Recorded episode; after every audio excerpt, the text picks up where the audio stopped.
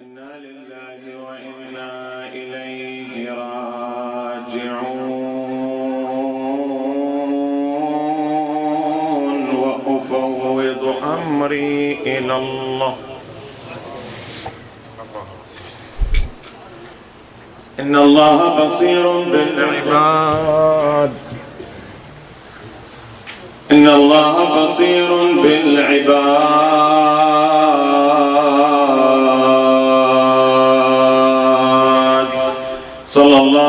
وسلم عليك يا رسول الله. صلى الله وسلم عليك وعلى أهل بيتك الطيبين.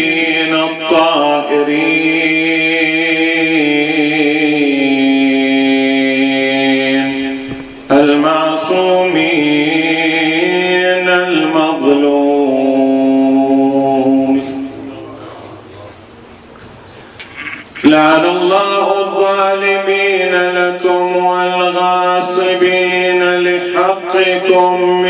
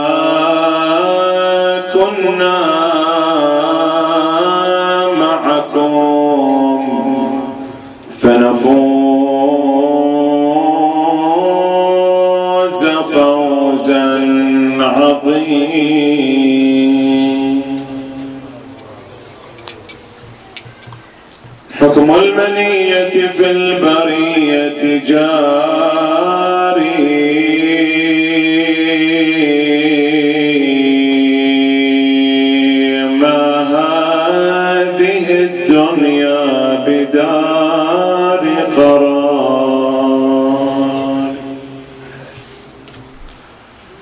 طبعت على كدر.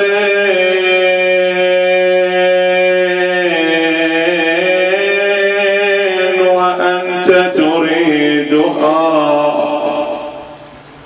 صفوا من الأقداء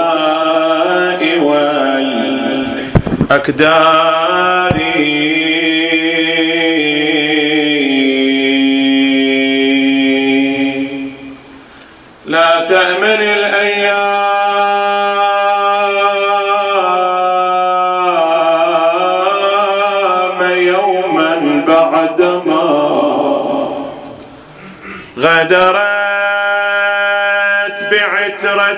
أحمد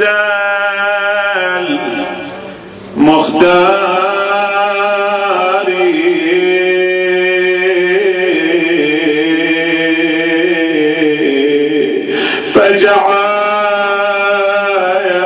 فجعلت حسينا بابنه من أشبه المختار. في خلق وفي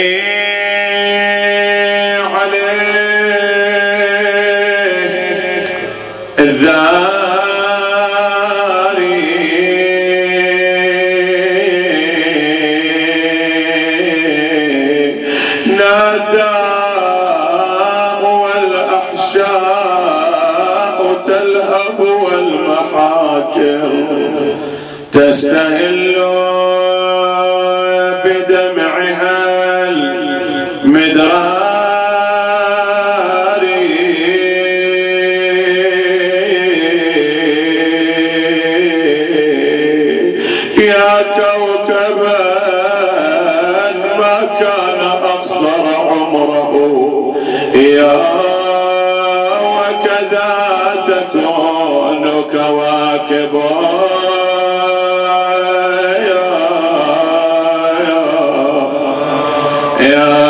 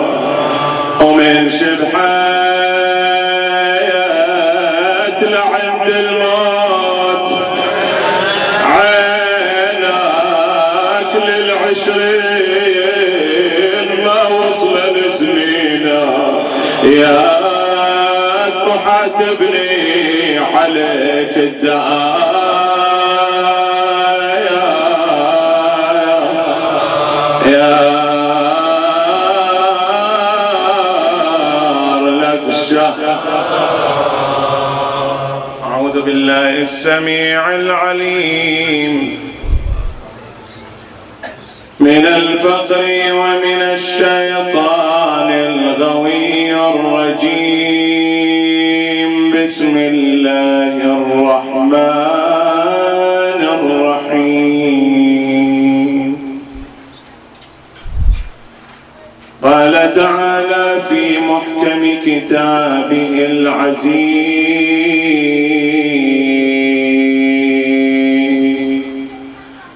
ربنا لا تزغ قلوبنا بعد إذ هديتنا.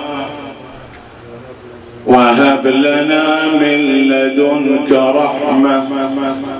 إنك أنت العزيز الوهاب. صدق الله العلي العظيم. الأئمة اثنى عشر أولهم علي وآخرهم القائم المنتظر.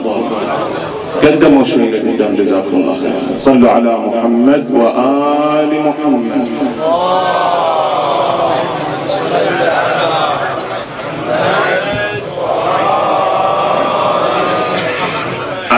على حب فاطمة ثانية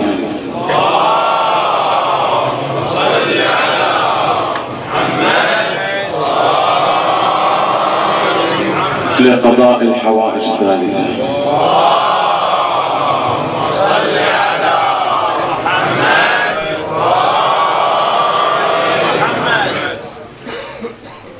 هناك قضية شغلت بال المهتدين.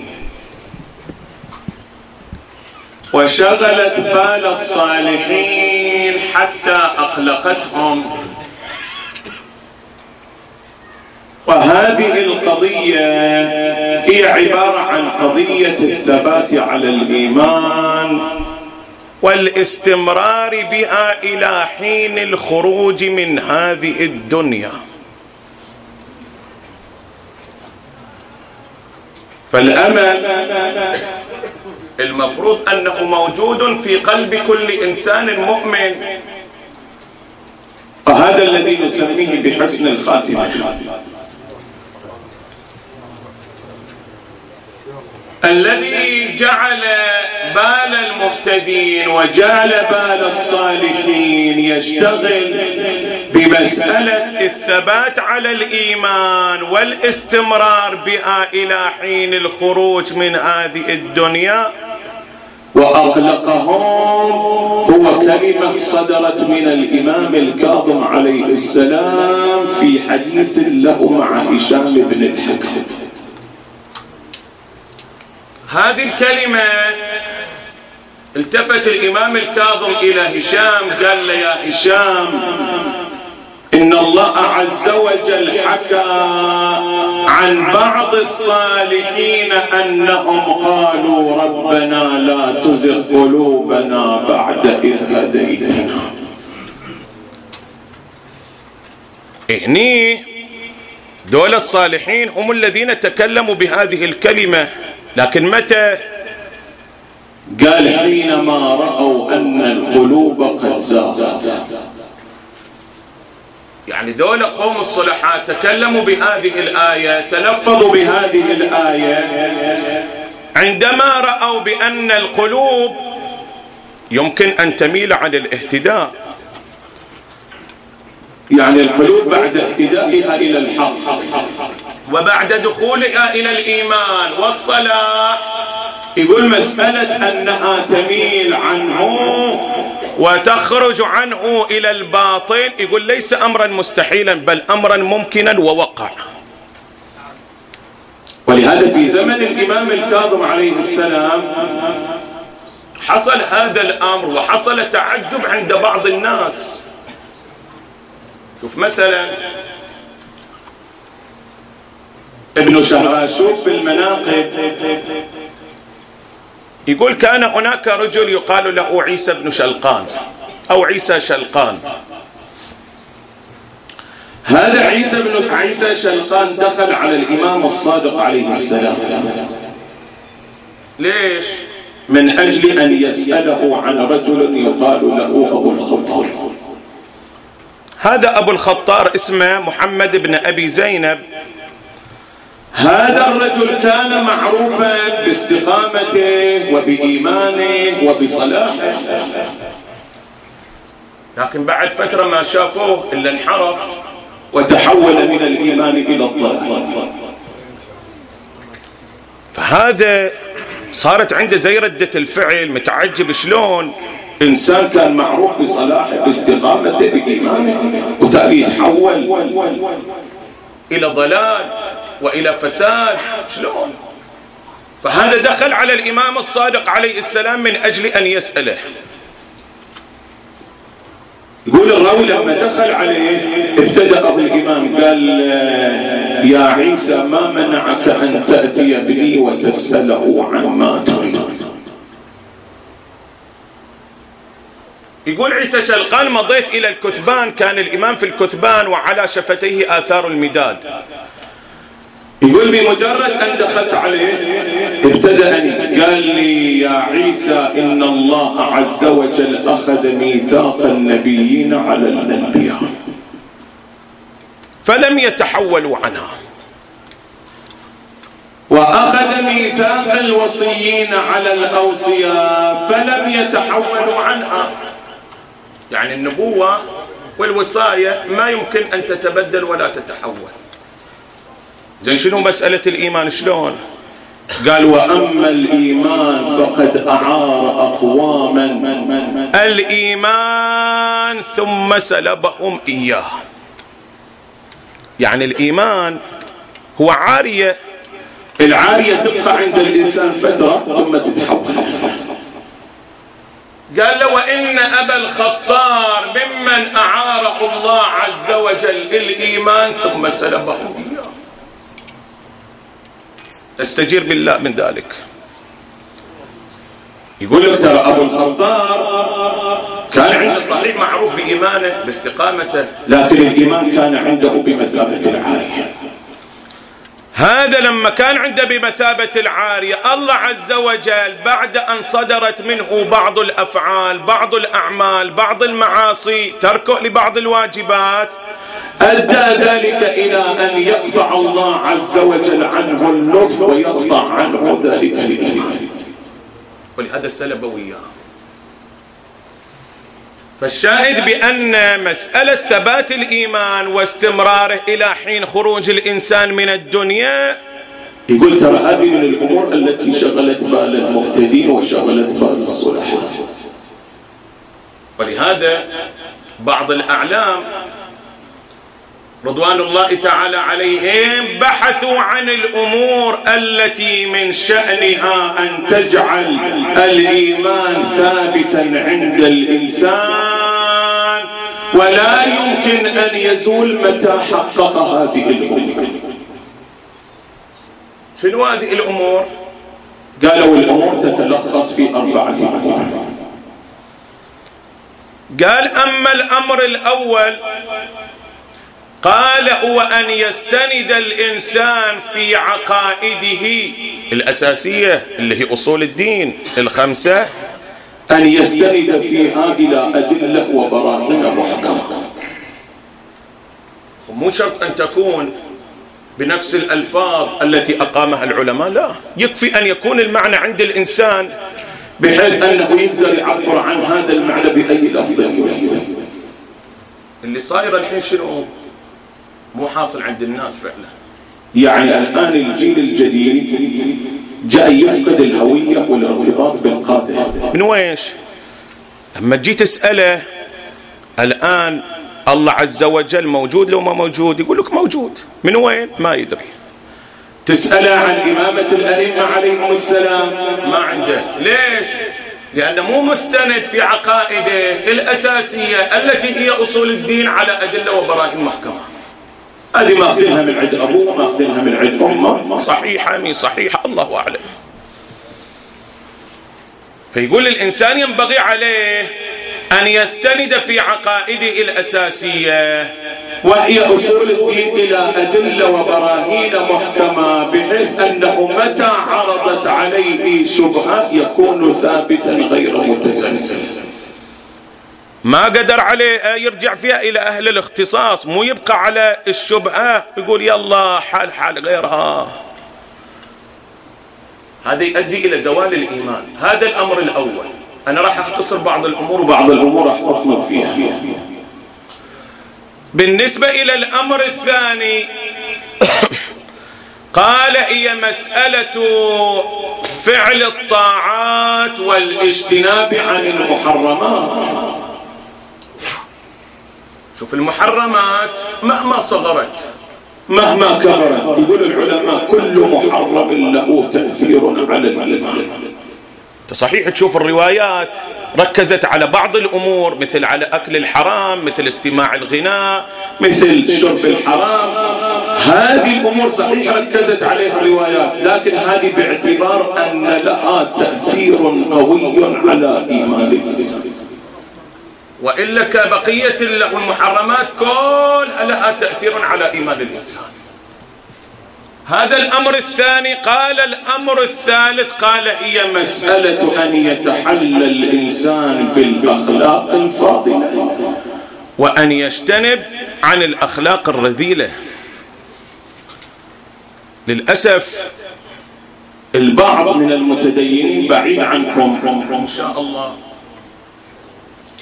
يقول أنا ما دام أنا ملتزم بالواجبات وتارك المحرمات ومستند في عقائد المهمة. على أدلة بر... على أدلة وبراهين محكمة.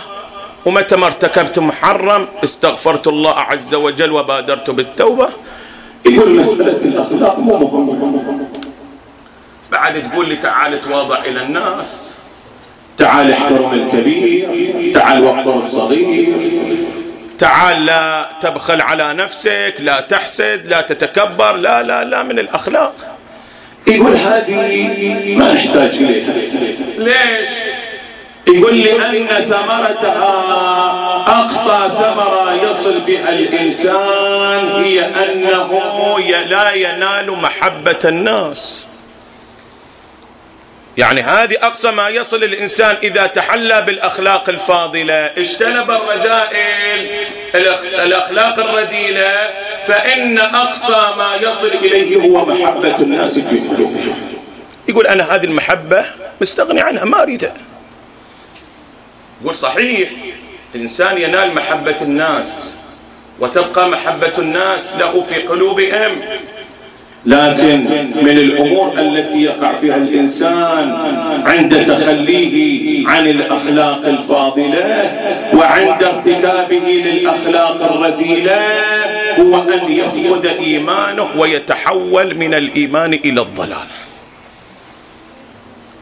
مو يتصور الإنسان بأنه خلاص أنا بس أرتكب الأوامر وأجتنب عن النواهي وأنا عقائدي سليمة خلاص أنا في السليم. لا.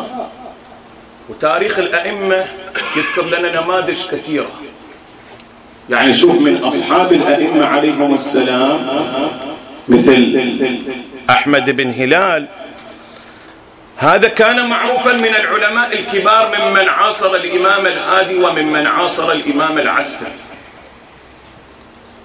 وعاصر فترة من الغيبة الصغرى. هذا إذا جيت إلى مسألة علم كان عالما كبيرا وكان يروي روايات عديدة إلى درجة أنها دونت في كتب ووجدت في عدة بيوت من بيوتات الشيعة.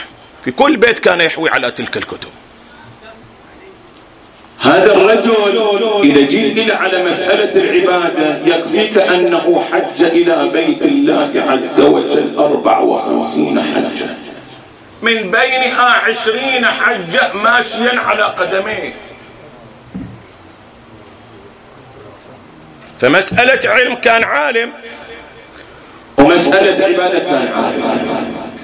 لكن هذا الرجل كان يتصف بصفة ذميمة كان عنده حسد وكان عنده حب للرئاسة والوجاهة دي حب الرئاسة والوجاهة واقعا الناس كثيرة تطلبها.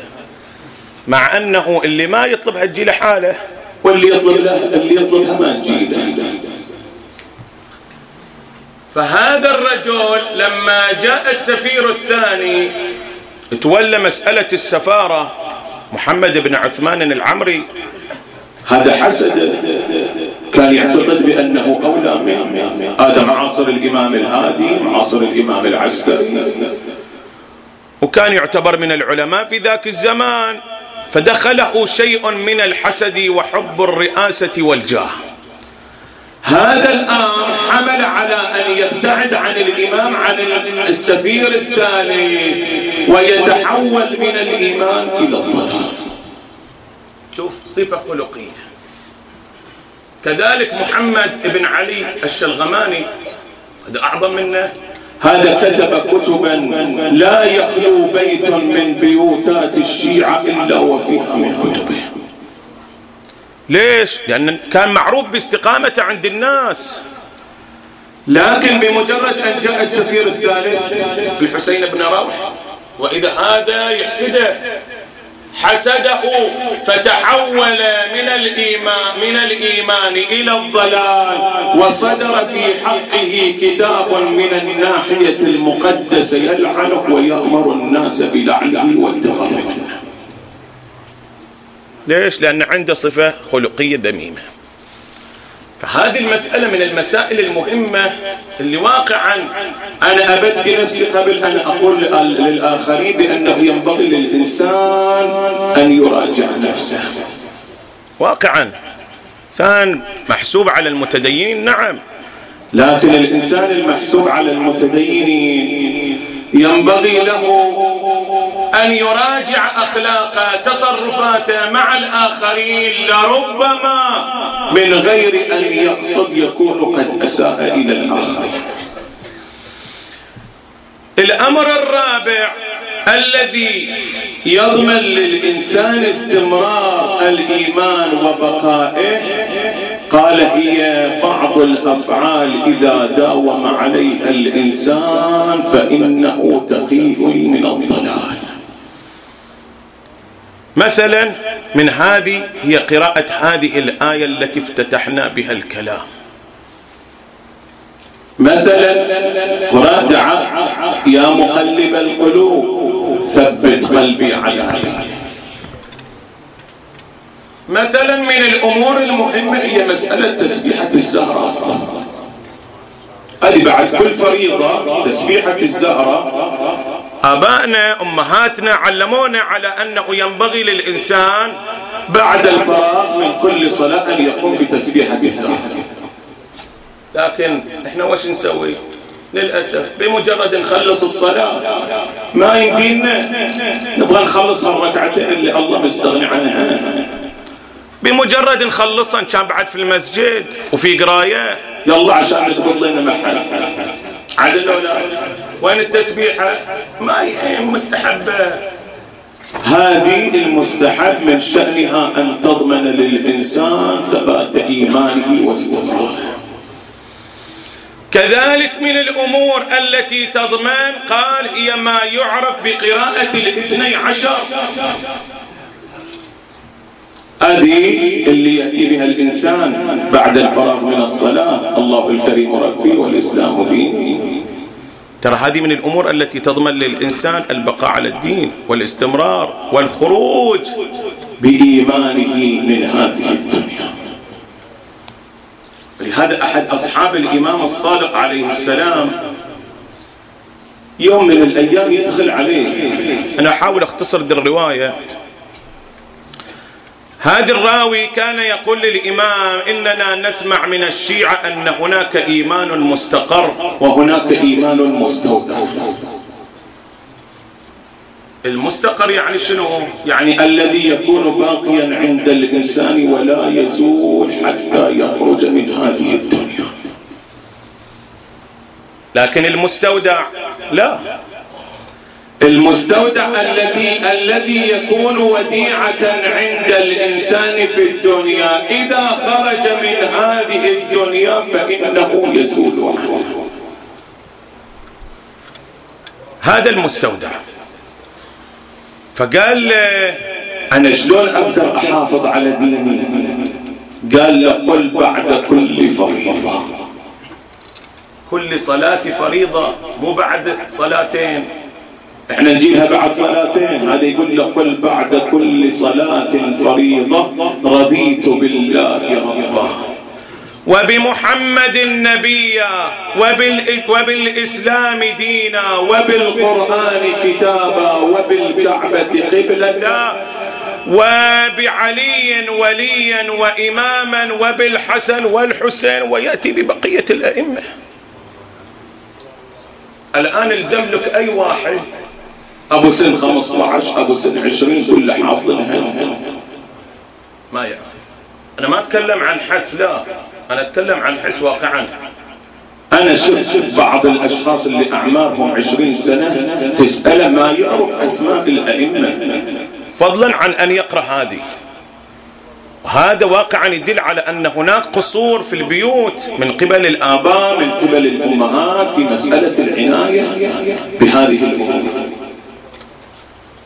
فالشاهد بأن الإنسان متى واظب على هذه الأمور. أن استند في عقائده إلى أدلة وبراهين محكمة. قام بفعل الواجبات قام بترك المحرمات. تعال تعال. يجي صلوا على محمد وآل محمد. صل على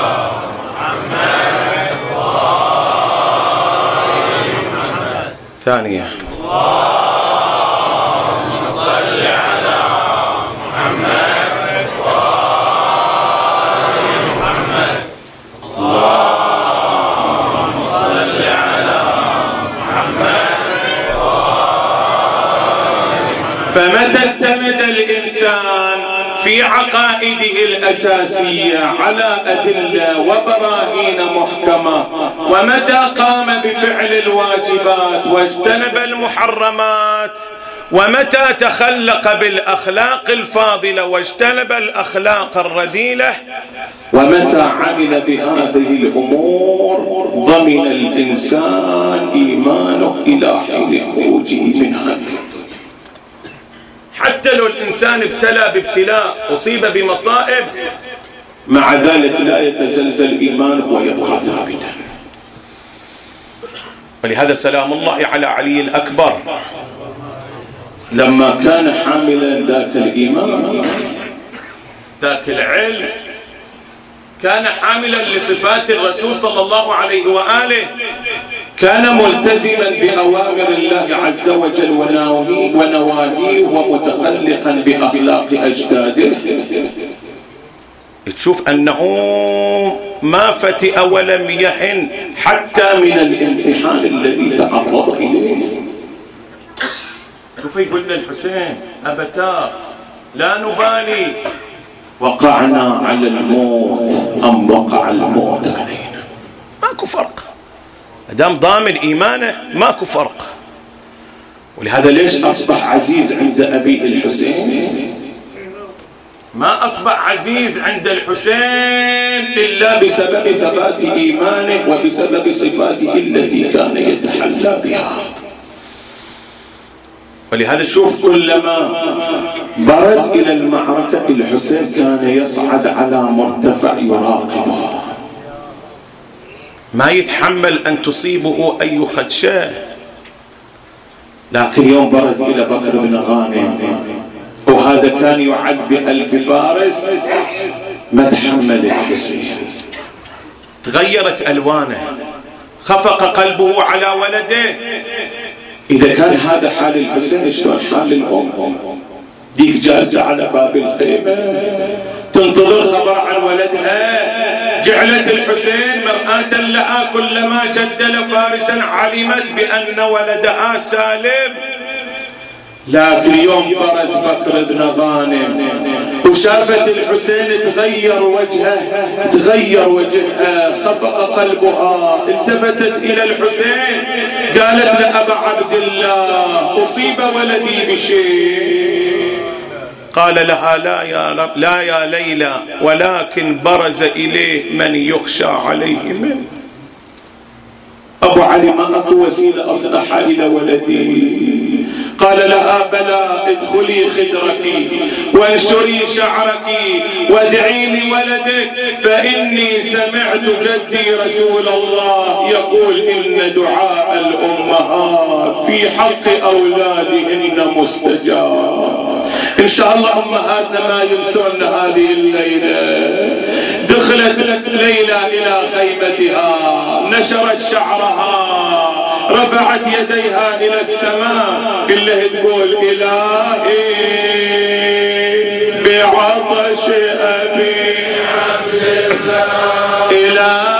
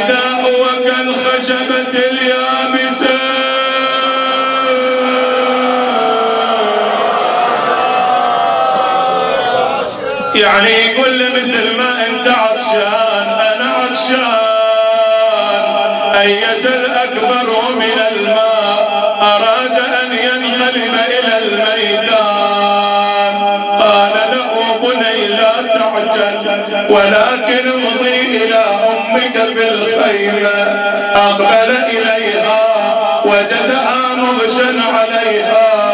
أخذ رأسها جعله في حجره صارت دموعه تجري على وجنتيها. أفاقت من غشوتها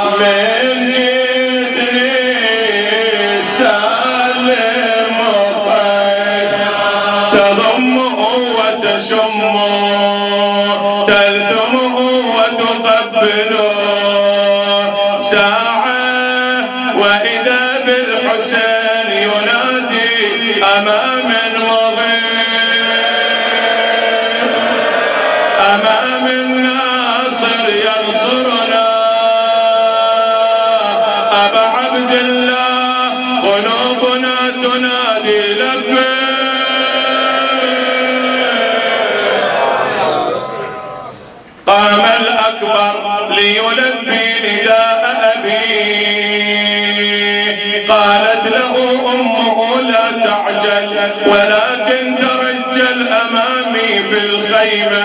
ولم يا أم؟ قالت لأتزود من مشية الشباب.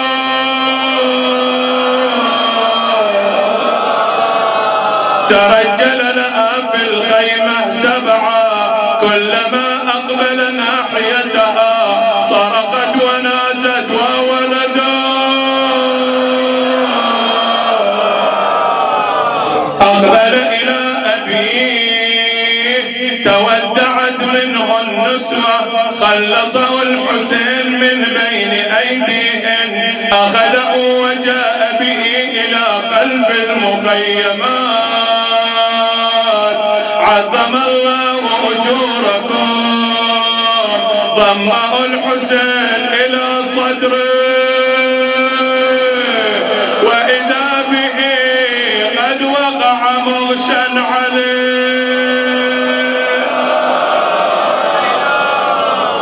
والله يا ساعة داعت شيبت حتى الرب واحزنت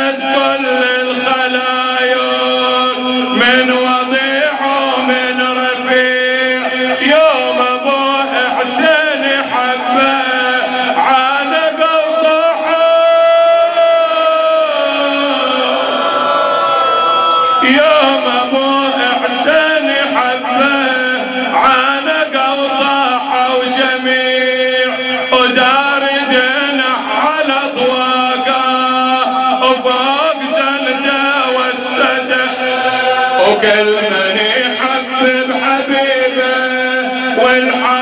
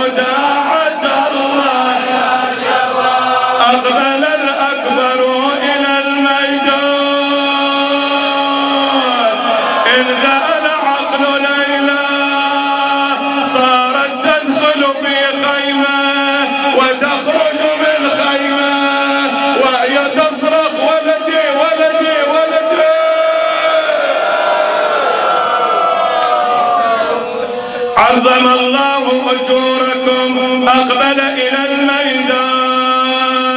قاتلهم قتال من عاف الحياة. وصوى